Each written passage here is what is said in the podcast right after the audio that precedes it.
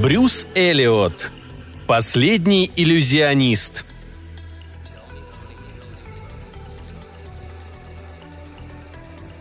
Он был последним. Мне кажется, что все последнее вызывает какой-то особый интерес. Последний динозавр, последний автомобиль, последний самолет с двигателем внутреннего сгорания. Да, он был украшением музея всего последнего. Он был последним иллюзионистом. Разумеется, он был великолепным иллюзионистом. Мне доводилось видеть старые ленты, запечатлевшие выступления величайших иллюзионистов прошлого – Гудини, Блэкстоуна и Терстона. В его лице все они как бы слились воедино. Он был выше любого из них, неизмеримо выше.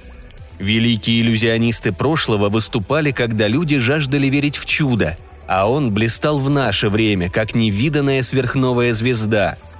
Он пробудил угасший было интерес к искусству иллюзиониста и умел безраздельно завладеть аудиторией – может, он был шарлатаном, параноиком или как там его называли. Но он неизменно поражал зрителей, а это в наши дни удается немногим. Я никогда не мог понять, почему для своего дебюта он выбрал столь странное место. Разве что в расчете на рекламу или на уме у него были какие-то лишь ему ведомые особые соображения.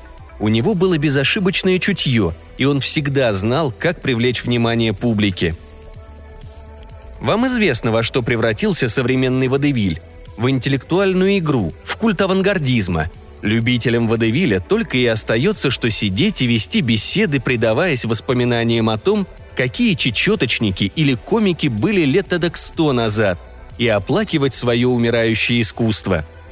Я не очень разбираюсь в жанрах, но думаю, что искусство, не способное вызвать интерес публики, стоит немного – Водевиль давно бы перестал существовать, если бы его не субсидировали тонкие ценители и знатоки. Я зарабатываю на жизнь тем, что занимаюсь изготовлением бутафории и реквизита для наших дурацких постановок, поэтому мне весь этот запоздалый интерес к водевилю только на руку. До работы у Даниана весь реквизит я делал своими руками, а вы знаете, что это значит – вы должны быть чертовски искусным художником и делать все лучше машины, чтобы в наши дни получить лицензию на право сделать что-нибудь своими руками. Но речь не о том. Я говорил вам о Даниине. Он вышел на небольшую сцену, где мы давали наш водевиль без всякого объявления. Его внешность была столь необычной, что сразу же привлекала всеобщее внимание. Бог знает, где он раздобыл свой костюм, но это был настоящий театральный костюм – Черный плащ не спадал с его худых острых плеч. Шею охватывал широкий белый воротник, на котором спереди красовалось нечто отдаленно напоминающее галстук-бабочку. Картину дополнял абсолютно нефункциональный фраг с низким вырезом спереди и двумя фалдами, свисавшими наподобие хвостов, и манишка, выглядевшая так, словно она была сделана из жесткой пластмассы. На ком-нибудь другом такой костюм выглядел бы нелепо, на ком-нибудь, но не на Даниине – Думаю, что скудная растительность на его верхней губе и подбородке была фальшивой. В наши дни мужчины еще в юности выщипывают каждый волосок на лице. Но мне никогда не приходилось видеть Даниэна без нее. Эти несколько волосков он называл бородой и усами, и они придавали его лицу с запавшими щеками весьма странное выражение. Выйдя на середину сцены, Даниэн отвесил низкий поклон горстки авангардистов, составлявших в тот вечер нашу аудиторию – но каким-то образом даже поклоны, притворное раболепство перед зрителями воспринимались как оскорбление. Его показное смирение как бы подчеркивало сознаваемое им превосходство. Он знал миллионы способов проникнуть вам в душу, взять вас за живое, но об этом мне стало известно значительно позже. По зрительному залу пронесся легкий шелест. Зрители разворачивали программки, чтобы узнать, кто такой Даниин. Им пришлось поторопиться – Даниэн, кланяясь, сбросил с себя плащ и изящным движением показал зрителям его одну, а потом другую сторону. С характерной полуулыбкой-полуоскалом Даниэн перебросил плащ через руку, и тут все увидели, что под плащом что-то есть. Даниэн сдернул плащ. Перед зрителями скромно потупясь стояла ногая марсианская девушка. Искоса взглянув на аудиторию и как бы пытаясь оценить произведенный эффект, Даниин извлек из воздуха волшебную палочку – длинную черную трость с белыми наконечниками. В стародавние времена ни один фокусник не обходился без этого аксессуара. Несколько взмахов волшебной палочки, и марсианка предстала перед зрителями в вечернем туалете. Предметы возникали как бы из воздуха – с тех самых пор марсианка неизменно выступала в аттракционе Даниена в качестве ассистента, и вы, должно быть, видели ее по телевидению. Я рассказываю вам о дебюте Даниена только потому, что ему запретили выступать с этим номером на эстраде. Марсианский посол заявил протест, начались какие-то интриги. Что произошло, я не знаю, но Даниен никогда больше не начинал так свое выступление. Вы, конечно, помните, как проходил его аттракцион – Распиливание марсианки гамма-лучами на две половины, ее благополучное воскрешение после неизбежной, казалось бы, смерти, таинственное исчезновение из герметически закупоренного помещения и столь же таинственное появление из раковины Тридакны, которая только что была пустой. Все эти трюки примелькались и стали чем-то привычным, а именно этого следовало избегать. Именно потому, что Даниен был последним иллюзионистом – Именно потому, что он оказывал такое поразительное по силе воздействие на всю индустрию развлечений, он должен был каждый раз превзойти самого себя. Даниину приходилось непрестанно придумывать все новые и все более хитроумные трюки. Необходимость все время удивлять зрителя сводила Даниина с ума.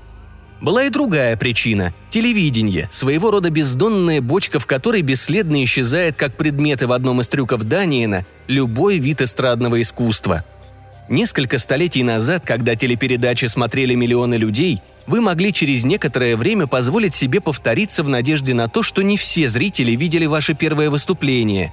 Но сейчас, когда аудитория телезрителей насчитывает сотни миллионов, проблема стала настолько острой, что многие исполнители не выдерживали и меняли свою профессию – в былые времена иллюзионист встречался годами с небольшим кругом зрителей, и если случались накладки или повторы, то особой беды в этом не было. В старинных учебниках для фокусников мне случалось читать, что некоторые из них всю свою профессиональную жизнь делали одни и те же трюки. Подумать только! Но Данин, разумеется, никогда не повторялся. Он постоянно изобретал новые, все более удивительные вариации своих основных трюков – Тут-то ему и понадобился я, точнее, мои умелые руки. Думаю, что сам я ни за что не согласился бы работать с Даниеном. Если бы не его ассистентка-марсианка, Аида. Мне было жаль ее. Даниен всегда дурно обращался с ней, но становился особенно группы придирчив, когда ломал голову над каким-нибудь новым псевдочудом. Однажды я услышал, как Аида плачет. Услышал через толстую стену гримерной на телестудии – может быть, вы и скажете, что это не мое дело, но я постучался к ней и спросил, «Не могу ли я тебе чем-нибудь помочь, Аида?» Девушку ростом в семь футов и до того тощую, что вены проступали у нее сквозь кожу, как веревки. Вряд ли можно считать привлекательной, а Аида была очень мила. Ее ярко-красные глаза блестели от слез, которые ей вряд ли стоило проливать, если учесть, насколько обезвожены марсиане. «Чем вы можете мне помочь? Мне уже никто не поможет», Печально покачала она головой. К счастью, она сидела, как бы сложившись втрое, так что я положил ее голову себе на плечо и потрепал по длинным белым волосам. Если бы Аида стояла, мне пришлось бы для этого залезть на стремянку. «Что у тебя стряслось?» – спросил я у нее ласково. «Мастер Бэрроу, мне кажется, я его люблю». Голос Аиды задрожал. «Иначе я бы не выдержала. Но можно ли любить и ненавидеть одновременно?» – я молча погладил ее по голове и почувствовал к ней жалость. «Так вы не знаете?» – продолжала она. «Я перечитала все земные книги, какие только смогла достать. Все, что было написано о любви, но так и не смогла найти ответ». Аида всхлипнула. «Книги мне так ничего и не объяснили. Может быть, вы мне скажете?» Что и говорить, вопрос был не из легких. Я вышел из того возраста, когда любовь и всякая там чепуха значили для меня очень много, но память у меня была хорошая. Что заставило тебя полюбить землянина, Аида? Вопрос дурацкий, но нужно же было мне хоть как-то поддержать разговор. Она опустила голову и прижалась к моей груди. Я механически продолжал гладить ее по голове. «По правде сказать не знаю. Когда мы встретились, я была еще совсем девочкой. Мать всегда держала меня подальше от марсианских мальчиков. Говорила, что я еще слишком молода, чтобы встречаться с ними. Должно быть, землянина она не сочла опасным. Но Даниэн не такой толстый, как вы, мистер Бэрроу, или большинство землян. Он стройный и красивый, почти как марсианин. И как прекрасно он говорит, по крайней мере, когда захочет. И Аида снова безутешно зарыдала. Дверь отворилась, и в гримерную вошел Даниэн. Возмущение его не знало границ. «Ах ты, марсианская дрянь!» – загремел он. «Я сделал тебя своей ассистенткой! Так вот она, твоя благодарность! Стоит мне отлучиться на минутку, как ты заводишь шашни со стариком? Что ты в нем нашла?» Я вмешался из опасения, что он ударит Аиду. «Послушайте, Даниэн, я ведь пришел предложить вам одну недурственную идею для вашего аттракциона». Даниэн кивнул. Что же, мне, по крайней мере, удалось завладеть его вниманием. Я торопливо продолжал. Мне кажется, я придумал совершенно оригинальный трюк с освобождением. Ревность Даниэна несколько потухла, уступив место его жадному интересу к новым, еще никем не опробованным трюкам. «А в чем там соль?» – спросил он нетерпеливо. «Из чего только вам не приходилось освобождаться? Вы даже назначили приз тому, кто сумеет придумать оковы, от которых вы не избавитесь за пять минут». «Все это так», – перебил меня нетерпеливо Даниэн. «Я выбирался из таких ловушек, которые отправили бы на тот свет до потопного Гудини. Он скрипнул зубами от ярости. «Жалкий факир! Я просто выхожу из себя, когда читаю все эти росказни о нем!» Так оно и было. Дания натерзала мысль, что он родился слишком поздно, чтобы успеть помериться силами с величайшими иллюзионистами прошлого. Он чувствовал, и, как мне кажется, не без оснований, что мог бы превзойти любого из них. «Так что вы придумали?» — повторил он нетерпеливо, поворачиваясь снова к Аиде. Я быстро ответил — Потрясающий трюк – освобождение из бутылки Клейна. А что это такое? Я вздохнул. Иногда его неосведомленность обо всем, что выходило за рамки чисто профессиональных познаний, поражала меня. Я постарался объяснить суть дела как можно проще. «Вам приходилось когда-нибудь видеть лист Мёбиуса?» – спросил я, поднимая с пола узкую полоску бумаги. Ответом мне был неуверенный взгляд – я повернул один конец полоски на полоборота и приклеил его к другому концу. Взяв в руки карандаш, я показал Даниюну, что не отрывая грифеля от бумаги, можно провести линию, проходящую по обеим сторонам полоски. Видите, это односторонняя поверхность. Ну и что? Даниэн взял ножницы и разрезал лист Мёбиуса вдоль осевой. Лист распался на два сцепленных между собой кольца. «Это самые обыкновенные афганские кольца. Почему вы об этом сразу не сказали?» – недоуменно спросил Даниэн. «Может быть, у фокусников такая поверхность называется афганские кольца», – настаивал я. «Но это лист Мёбиуса, и с помощью его...» Даниэн нахмурился, размышляя о чем-то. Мысли его явно витали далеко от Аиды. Помолчав немного, он спросил. «А ко мне какое это все имеет отношение? Не могу же я освобождаться из листка бумаги? Смешно!» «Разумеется», но если вы взглянете на лист Мёбиуса как на двумерную поверхность, необычные свойства которой связаны с тем, что она повернута в третьем измерении, то вам будет легче представить себе бутылку Клейна. От удивления Даниэн поднял брови. «Бутылка Клейна», — продолжал я, как ни в чем не бывало, — «это четырехмерный эквивалент листа Мёбиуса. Представьте себе бутылку, сделанную из гибкого твердого вещества — Отогните горлышко вниз и проденьте его насквозь через боковую поверхность бутылки. Даниэн оказался сообразительным учеником. «Соль трюка здесь в том, что горлышко проходит сквозь стенку бутылки в четвертом измерении?» – спросил он. «Совершенно верно. А теперь представьте себе, что я изготовлю бутылку клейна таких размеров, чтобы вы могли поместиться внутри нее. Для чего мне освобождаться из бутылки клейна? В таком освобождении нет драмы, а оно не затрагивает чувства зрителей». Вы не поняли главного. По теоремам топологии, впервые доказанным лет 50 назад, когда впервые была изготовлена настоящая бутылка Клейна, муха, разгуливающая по наружной и одновременно внутренней поверхности бутылки, находится внутри и в то же время снаружи нее и не может ни попасть в бутылку, ни выбраться из нее. Об этом знает всякий школьник. Даниин задумчиво свистнул сквозь зубы. «А знаете, в этом что-то есть. Не то чтобы идея была очень хороша, но ее можно довести. Я превращу ее в самое сенсационное освобождение, которое когда-нибудь исполнялось. Гудини. Фу! Внезапная мысль пришла ему в голову. «А в чем здесь покупка?» Я знал, что он имеет в виду. Он всегда раздражал меня своим пристрастием к профессиональным словечкам, вышедшим давно из употребления. Хотя незаметно я и сам перенял у него эту манеру. «Так в чем здесь покупка?» — повторил Даниэн. «Как мне избежать судьбы мухи?» «Вы говорите, не подумав, Даниэн, стоит вам забраться в бутылку Клейна, как вас не спасет ничто. Вы станете живым и мертвым, застрянете на полпути между нашим и четырехмерным миром и останетесь на мели. И что вы предлагаете? Необходимо сконструировать подставную бутылку, поддельную. Прекрасная мысль. Немедленно принимайтесь за работу. Тут он снова вспомнил об Аиде. «Эй, ты! Вот что я тебе скажу!» От его резкого голоса Аида съежилась. Она должна была слушать его, а я не обязан.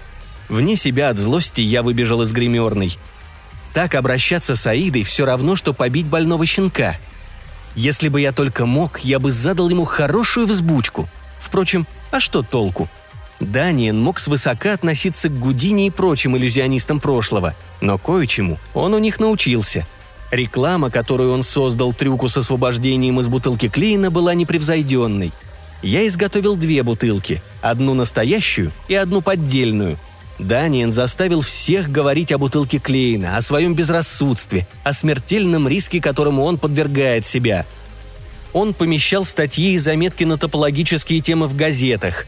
По его заказу тысячи листов Мёбиуса с надписью «Даниэн бросает вызов смерти» были сброшены с самолетов – он подкупал прессу. Он бросил вызов Миклаву и Ронору, ведущим топологам нашего времени, предложил им отгадать, каким образом он сумеет выбраться из бутылки Клейна. Он предложил им заключить пари на 10 тысяч долларов, что сумеет выбраться за 5 минут, и предложил со своей стороны уплатить по тысяче долларов за каждую минуту, которую он проведет в бутылке сверх пяти минут. Средства пойдут в пользу благотворительного общества – чем напряженнее работал Даниэн, тем хуже он обращался с Аидой. Я старался держаться подальше, ибо не мог ручаться за себя и боялся, что как-нибудь не выдержу и расквашу ему его длинный орлиный нос. В последнее время я видел ее только плачущей. Когда обезвоживание ее организма достигло опасного предела, я, наконец, вызвал врача и настоял, чтобы ей назначили внутривенную инъекцию какого-нибудь солевого раствора. И когда Аиду уложили на кушетку, чтобы сделать ей инъекцию, я впервые заметил, что ее обычно вогнутый живот слегка округлился. Догадавшись, в чем здесь дело, я не на шутку разозлился на Даниэна. «Нет», — думал я, — «это тебе не пройдет так даром. Ты у меня попляшешь». Аида никогда и никому не жаловалась, кроме того раза, когда она поплакала у меня на плече — Обычно она издали с надеждой смотрела на Даниэна, потом глаза ее наполнялись слезами, и она уходила, чтобы тихо выплакаться где-нибудь в укромном уголке. Я ходил сам не свой, но ничем не мог помочь Аиде, даже когда узнал, от чего она так убивается. Как-то раз вечером я встретил Даниэна с другой девушкой, землянкой, но не говорит же об этом Аиде. Я с головой ушел в подготовку реквизита. Премьера приближалась, все нужно было проверить еще и еще раз. Если вы в тот вечер смотрели телепередачу, то видели, как все произошло. Или, по крайней мере, как все произошедшее выглядело из зала. Но я видел то, что произошло из-за кулис, и об этом-то хочу вам сейчас рассказать. Несмотря на все свои недостатки, мелочность, шарлатанство, а может быть благодаря всем этим милым качествам, Даниэн был велик, последний и величайший из иллюзионистов – Разумеется, он начал свое выступление не с освобождения. Трюк с освобождением должен был стать кульминацией номера. Он начал с небольших фокусов, какие обычно показывают иллюзионисты, чтобы разогреть публику. Например, извлек из своего блестящего цилиндра бесчисленное множество марсианских кобылок. Симпатичных шестиногих существ с красными глазами и белыми волосами. Они всегда чем-то напоминали мне Аиду – а в тот вечер, когда Даниэн доставал одну кобылку за другой из своего, казалось, бездонного цилиндра, сходство было особенно велико. С необычайным изяществом, я бы сказал, поэтично, он извлекал монеты прямо из воздуха, и они со звоном падали в металлическое ведерко. Вы скажете старые эстрадные фокусы? Согласен, но как он их делал? Это надо было видеть. За кулисами ассистенты не спускали глаз с изготовленной мною настоящей бутылки Клейна. На их лицах было написано, что такая штуковина им и даром не нужна, и они не завидуют тому, кто решил искушать судьбу, пытаясь выбраться из нее наружу. Когда Даниин счел, что напряжение зрительного зала достигло предела, он театральным жестом воздел руки и объявил – «Леди и джентльмены, а теперь я продемонстрирую вам рекордный трюк. На ваших глазах я войду в бутылку Клейна и...» По его знаку ассистенты выкатили на сцену бутылку Клейна. Пока рабочие устанавливали вокруг нее легкую ширму, в зале стояла мертвая тишина. «Я берусь выбраться из бутылки за пять минут. Если мне это не удастся...»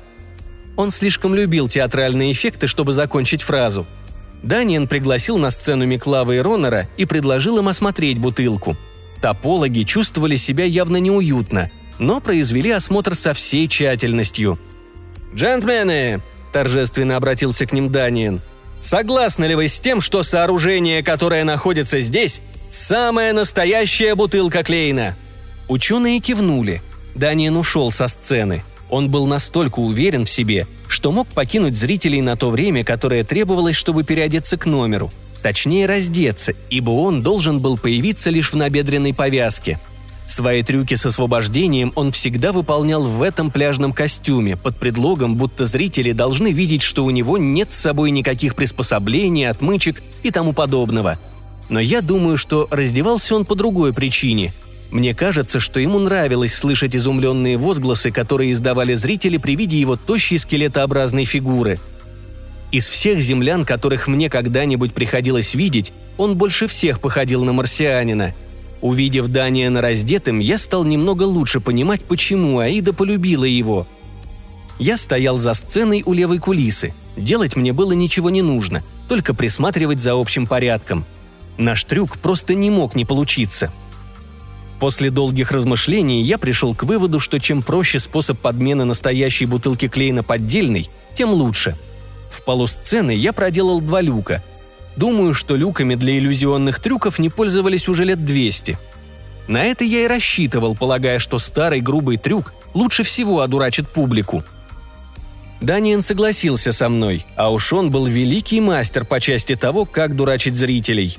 Придуманный мною план сводился к следующему – Настоящую бутылку Клейна выкатывают на сцену.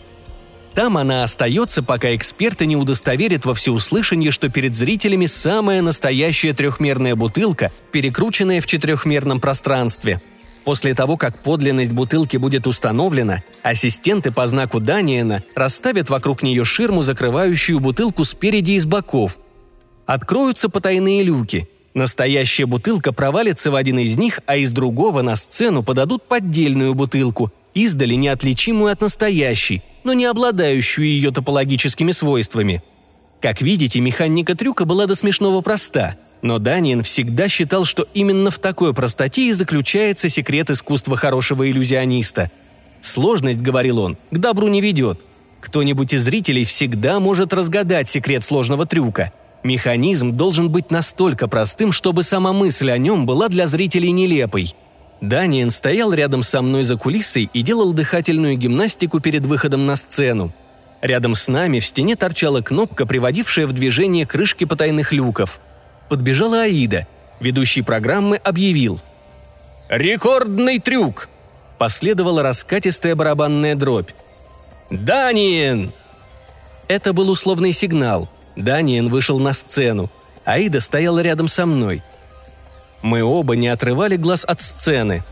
Даниэн поклонился залу и послал воздушный поцелуй зрительнице, сидевшей в первом ряду. Я узнал ее. Это была та самая девушка-землянка, с которой я встретил его как-то вечером. Я стоял так близко от Аиды, что почувствовал, как при виде девушки она напряглась. Значит, она все знает о Даниэне и его новой подруге – в центре сцены по знаку Дании на ассистента убрали ширму, скрывавшую бутылку клеена величиной в человеческий рост. Даниэн сделал величественный жест в сторону бутылки. Сардонически улыбаясь, он медленно поднял костлявую ногу и зацепился ею за горлышко бутылки. Ассистенты стояли наготове и по его знаку шагнули к бутылке, готовясь скрыть ее за ширмой. Даниэн оттолкнулся другой ногой от сцены, как бы намереваясь сесть на бутылку верхом. Аиду била мелкая дрожь. «Не могу», — разразилась она рыданиями. «Не могу, чтобы он так...» Ширма уже почти полностью скрывала артиста. Она потянулась через мое плечо, пытаясь достать до кнопки, приводившей в движение крышки люков. «Что ты делаешь?» – прошептал я. «Я... я не выдержу». Красные глаза Аиды были широко раскрыты от ужаса. «Я подменила бутылку. Там, на арене, настоящая. Сейчас он залезет в нее». Нажимать на кнопку было слишком поздно. Аида торопливо проговорила. «Я предупрежу его. Когда ширма полностью скроет Даниина от зрителей, вы нажмете кнопку и подмените настоящую бутылку поддельной. Как я могла решиться на такое?» И она бросилась на сцену. Прильнув к Даниину, она что-то прошептала ему на ухо. Даже в этот момент, когда весь мир следил за каждым его движением, Даниин остался верен себе. Я видел, как он замахнулся, чтобы ударить Аиду, но вспомнил, где находится и удержался – с трудом подавив приступ ярости, он изобразил на лице некое подобие улыбки и обратился к зрителям. «Дамы и господа, мой бесценный ассистент сообщил мне, что несколько репортеров хотели бы присутствовать на сцене во время моего аттракциона в качестве беспристрастного жюри. От имени вашего и своего имени я приглашаю их на сцену. Добро пожаловать!» Он был просто великолепен. Думаю, никто в зале так и не понял, что же произошло на самом деле – Ассистенты установили ширму вокруг бутылки, Даниэн раскланялся с репортерами. Аида подбежала ко мне. «Пора, нажимайте кнопку». Проследив за моим движением, она обернулась и подала знак Даниэну. Лицо его, обращенное к зрителям, улыбалось, но взгляд, который он метнул в нашу сторону, не сулил ничего доброго. Он снова взобрался на бутылку, уселся верхом на горлышко и начал скользить к тому месту, где горлышко проходило сквозь стенку бутылки – и тут произошло нечто удивительное. Тело его как бы утратило всякую жесткость и обрело способность гнуться, как резина. Только что он был весь на виду, а в следующий миг оказался по пояс внутри бутылки. Это успели увидеть все. Затем Даниэна и бутылку скрыла ширма. Аида безутешно рыдала на моем плече. «Остановите его, пусть он уходит к ней, я его не удерживаю. Мы не женаты и никогда не могли бы пожениться из-за этого проклятого закона, запрещающего браки между марсианами и землянами. Пусть он достанется ей». «Пусть уходит», — согласился я. «Но ведь он обрек тебя на верную смерть». Непроизвольно Аида бросила взгляд на свой живот, потом посмотрела на меня. «Так вы все знаете?» «Да, я это заметил еще месяц назад», а за кровосмешение между землянами и марсианами по закону полагается смертная казнь. Я потрепал ее по плечу. Он должен был отправить тебя к врачу, когда еще можно было что-то сделать. «Слишком поздно», — горько прошептала она и отвернулась. Я знал это так же хорошо, как она. Репортеры на сцене не сводили глаз со стрелок своих часов. Музыка, вместо того, чтобы успокаивать, действовала на нервы. Время шло. Напряженность в зрительном зале возрастала. У профессоров топологии вид был встревоженный – один из них, кажется, Миклав, вырвался из рук коллеги, пытавшегося удержать его, и крикнул на весь зал. «Плевать я хотел на пари! С фокусником что-то случилось!» Он выбежал на сцену и отодвинул ширму. Тополок не ошибся. Даниэн попал в беду. Положение его было более чем серьезным. Тело находилось наполовину внутри бутылки Клейна, наполовину вне ее. Он был внутри и одновременно снаружи – но никакими силами не мог оказаться с нужной стороны. Ее попросту не существовало. Там он был, там он и останется навсегда. Разбить бутылку было нельзя, так как при этом Даниэн оказался бы перерезанным пополам. А так как бутылка цела, то он навсегда останется в ней, ни живой, ни мертвый, на полпути между здесь и там, застряв где-то на пороге четвертого измерения. Что и говорить, зрелище не из приятных – но судьба его – ничто по сравнению с тем злом, которое он причинил Аиде. Может быть, я и почувствовал бы к нему сострадание, если бы не видел ее гибели. Бедняжка не вынесла выпавших на ее долю испытаний. Я знал, что она обречена, поэтому я нажал кнопку от потайных люков первый раз до того, как ее нажала Аида. Поэтому, когда мне пришлось нажать еще раз, Аида думала, что спасает Даниэна. На сцене вновь оказалась настоящая бутылка Клейна – Когда топологов пригласили удостоверить ее подлинность, именно она была на сцене. Нажав кнопку в первый раз, я подменил ее поддельной, а когда нажал кнопку по сигналу Даниена, на сцене вновь оказалась настоящая бутылка Клейна. Аида чуть все не испортила, когда нажала на кнопку и подменила настоящую бутылку поддельной. Но все обошлось. Она-то думала, что на сцене настоящая бутылка, и попросила меня нажать кнопку еще раз – и тут на сцене снова оказалась самая, что ни на есть настоящая бутылка Клейна, и Даниэн угодил в нее. Иногда я хожу в музей всего последнего посмотреть на него. На ум приходят все эти легенды и истории о запертых в бутылке злых духах. Должно быть, я становлюсь старым. Однажды мне подумалось о царе Соломоне. Он был мудрец каких мало. Интересно, знал он что-нибудь о бутылках Клейна –